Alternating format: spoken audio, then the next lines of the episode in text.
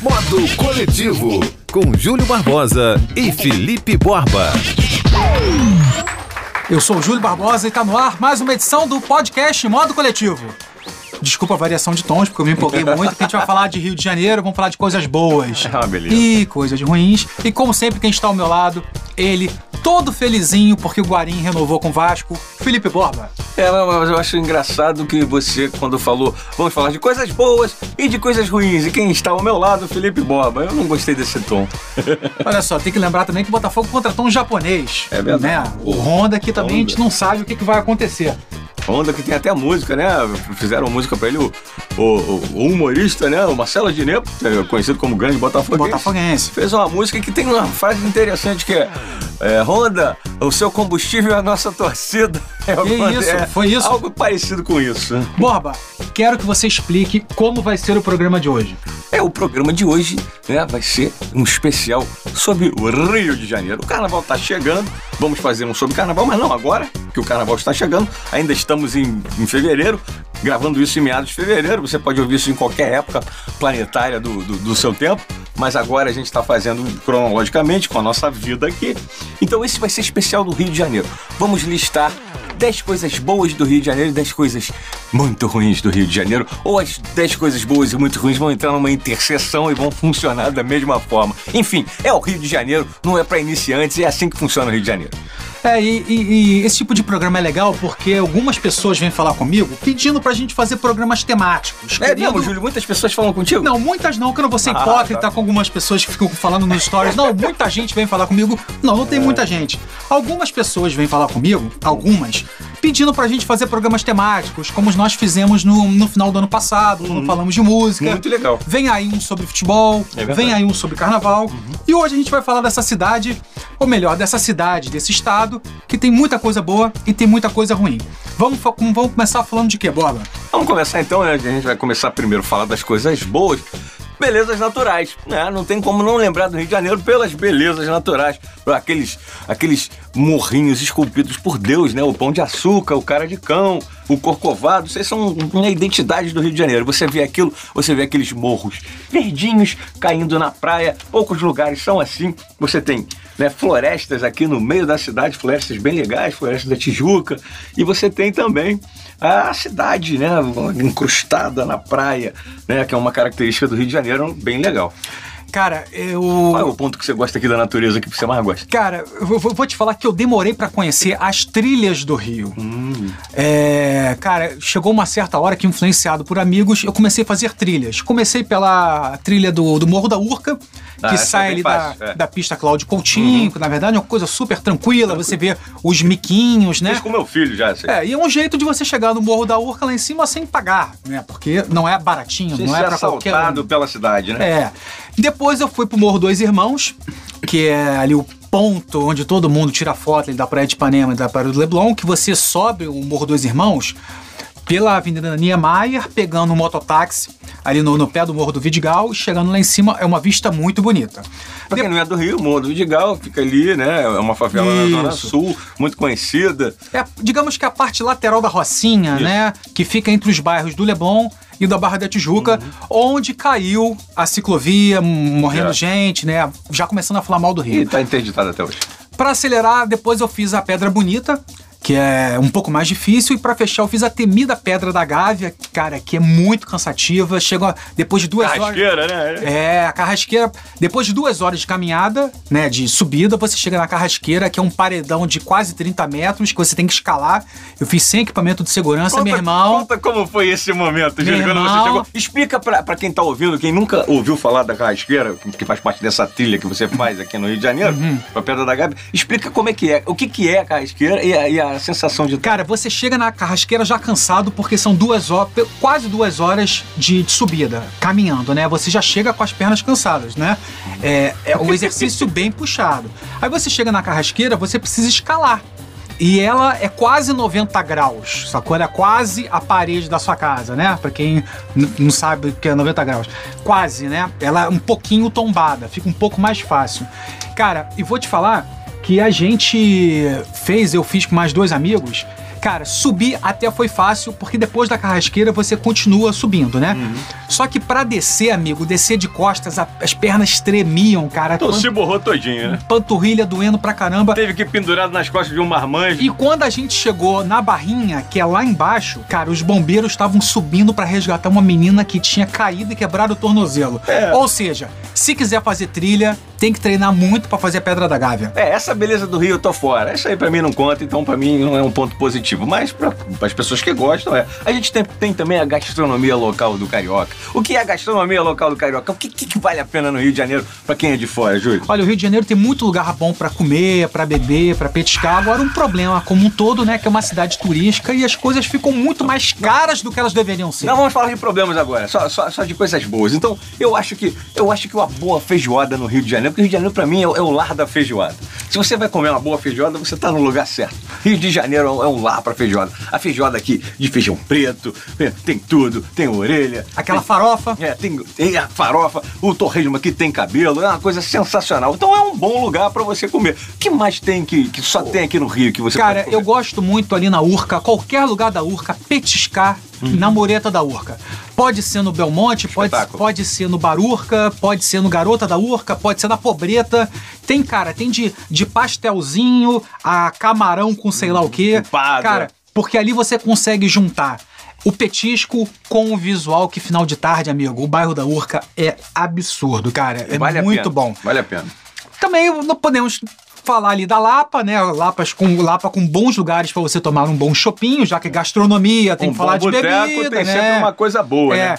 E, e a Lapa tem de tudo, né? Tem lugar mais caro, tem lugar mais barato, tem as grandes casas de show como Circo Voador e Fundição Progresso, tem muita casa de samba, Sacrilégio, Rio Cenário. Tem, tem, tem, tem os bailes, assim, tradicionais, antigos, de quase 100 anos, onde você come um bom PF, assim, prato... Estão acabando, infelizmente estão morrendo, mas bem corre que dá tempo. Ah, rapaz, temos que falar do Esquimó. Hum. Nossa, o Esquimó é um restaurante na Travessa do Ouvidor, que fica ali perto da. É, é uma rua paralela à Avenida Rio Branco, no centro do Rio, que é um bunda de fora, uma delícia. Aliás, ali na área de, de, de Rua Buenos Aires, de Ouvidor, tem cada galeto, meu amigo. Se Aquele você não- galetinho pra comer com a mão, tem que sujar a mão. Falando do esquimó, se você não tem estômago pra isso, não vá. Porque você senta lá num PF transbordando. Sem ar-condicionado. Transbordando principalmente de arroz, né? Que é o que eles mais botam lá. Um bromato, que é pra você já ficar todo entupido. Mas vale a experiência. Você senta num balcão, a moça te pergunta rápido, se você não se enrolar, ela já passa pra outro. E você ainda ganha uma geleiazinha no copinho, né? Uma geleia. Bom, bom, bom. Uma gelatina, na verdade. É, ali, ali é muito gostoso. Agora, coisas boas também que o Rio tem é o carnaval. Carnaval, a gente está gravando isso em fevereiro, esse ano o carnaval vai ser no final de fevereiro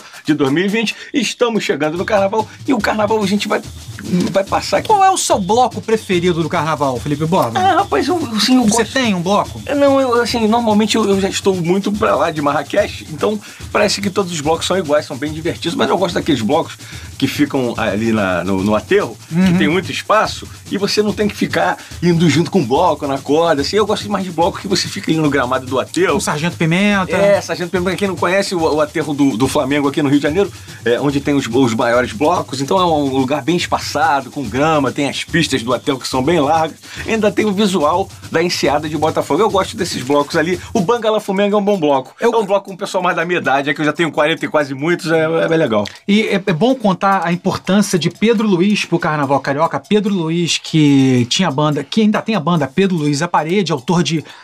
de dezenas de músicas gravadas pelo Rapa, pe- pela Fernanda Abreu.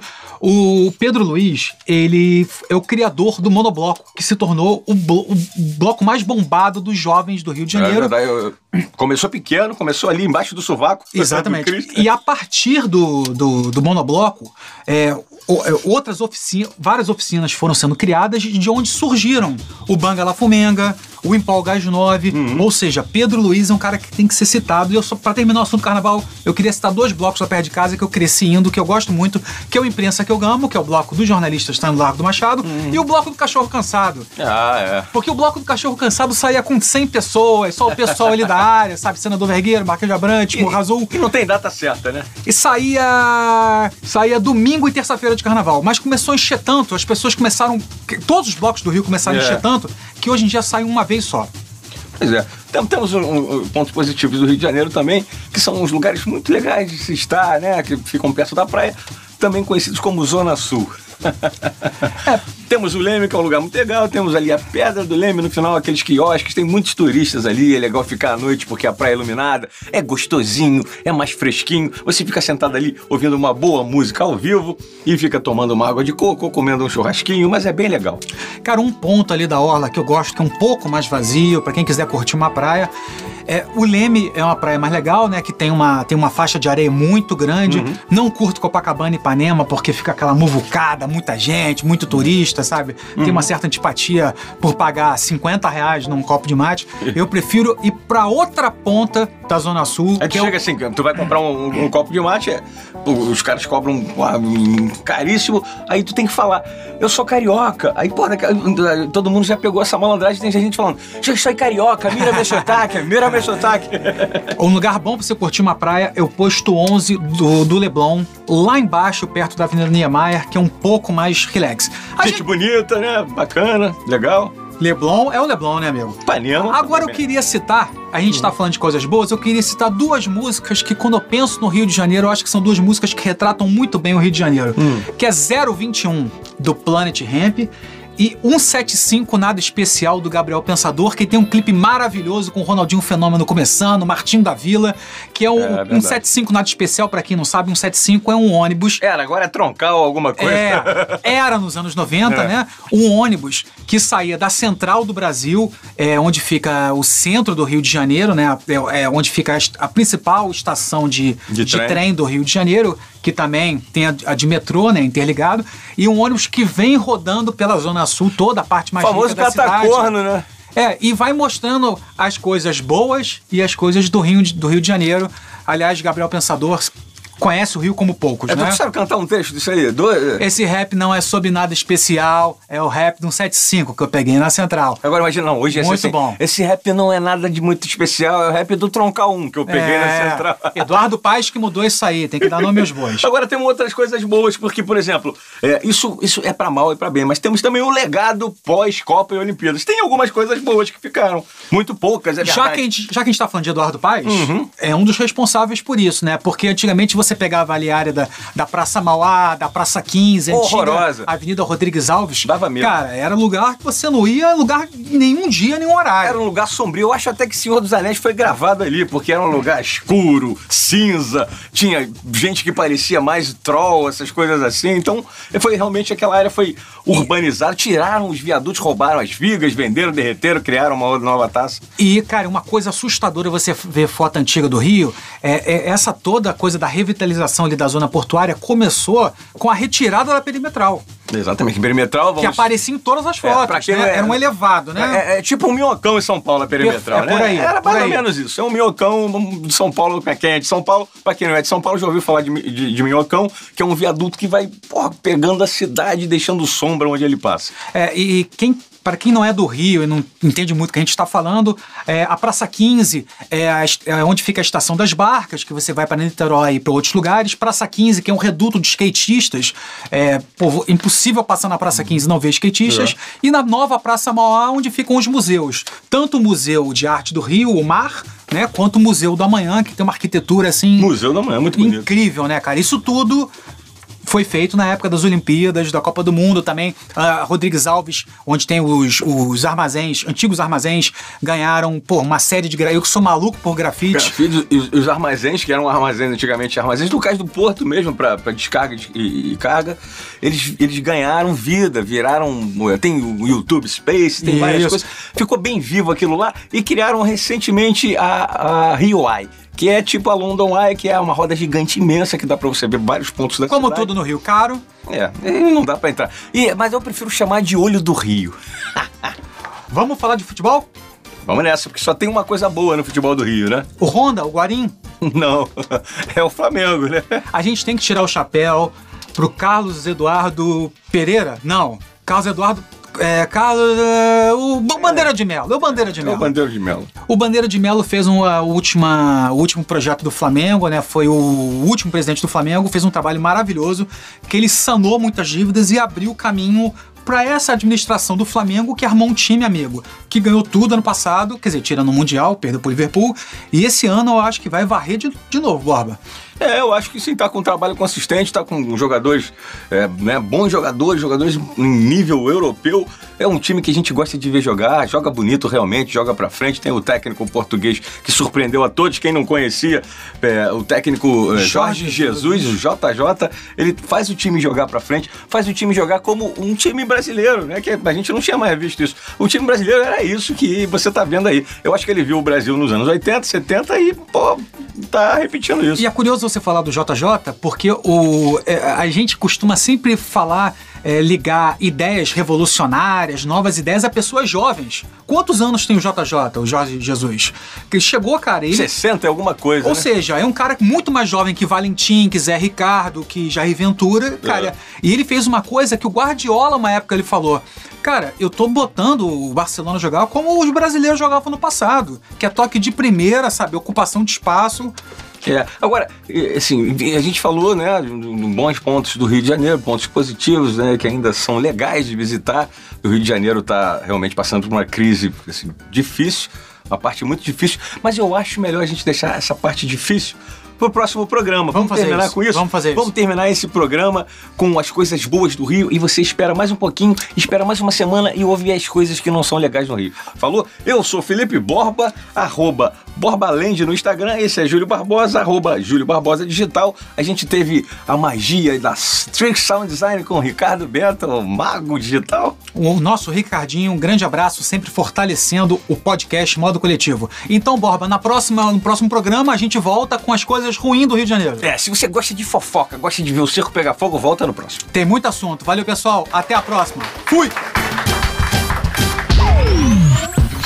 Modo Coletivo, com Júlio Barbosa e Felipe Borba.